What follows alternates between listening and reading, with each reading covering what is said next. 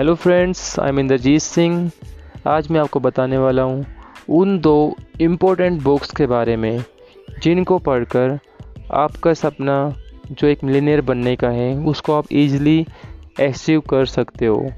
मैं ये तो नहीं बोल सकता कि आप उन बुक्स को पढ़कर एक मिलीनियर बन जाओगे, लेकिन हाँ आप उन बुक्स को पढ़कर इतना ज़रूर सीख जाओगे कि how to become a millionaire जो पहली बुक है उसका नाम है rich dad and the poor dad and the second book think and the grow rich जो पहली बुक है the rich dad and poor dad उसको लिखा है रॉबर्ट क्यूआसकी ने.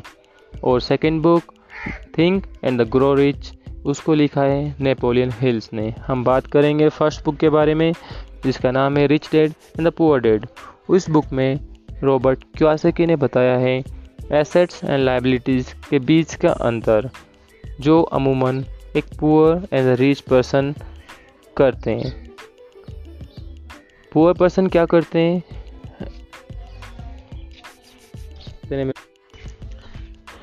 अमूमन हम क्या करते हैं?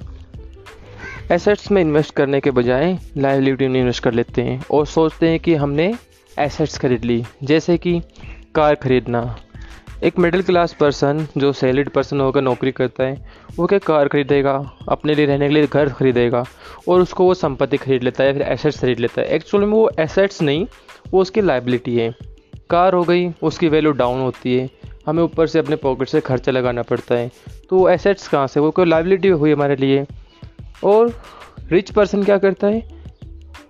लाइबिलिटी जगह एसेट्स खरीदता है। जैसे कि घर खरीदा, लेकिन खुद के लिए नहीं रेंट के पर्पज़ से तो उसके लिए एक इनकम का सोर्स हो जाता है और उसको कंटिन्यूसली वो इनकम जनरेट करता है। ऐसे ही रॉबर्ट क्योसकी ने उस बुक में बहुत सारे प्रिंसिपल के बारे में बताया है। अगर आप पढ़ोगे तो I am sure you will know how to make money second book आती है think and the grow rich जिसको लिखा है नेपोलियन हिल्स ने। और इस बुक में उन्होंने बताया है, हमें पहले बाहर से स्ट्रॉन्ग होने के बजाय, पहले अपने दिमाग में, अपनी थिंकिंग से हमें रिच बनना है। हमें अपने आप में ये सोचना है कि yes I am rich and I can do and I can achieve whatever I think इसी बुक में नेपोलियन हिल्स ने बताया है कि इंसान क्या करता है। वो बाहर से तो सोचता है कि मुझे अमीर बनना है, अमीर बनना है, मुझे पैसा कमाना है। लेकिन अंदर से उसका जो मन है, उसमें वो स्ट्रांग नहीं है। उसमें वो अंदर से कहीं ना कहीं सोचता है कि यार नहीं, ऐसा मैं नहीं कर सकता। कभी मैं फेल ना हो जाऊँ। वो रिक्स नहीं ले, वो रिक्स नहीं लेना चाहता है। इस लेने से वो डरता है। और जब तक इंसान रिक्स नहीं लेगा तो अच्छा कमाएगा कैसे?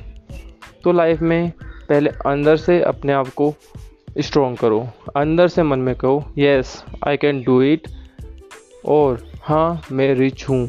जब आप अंदर से रिच बन जाओगे तो एम श्योर आप बाहर से भी रिच बन जाओगे। तो ये सब बातें नेपोलियन हिल्स ने अपनी book think and the grow rich में बताया है।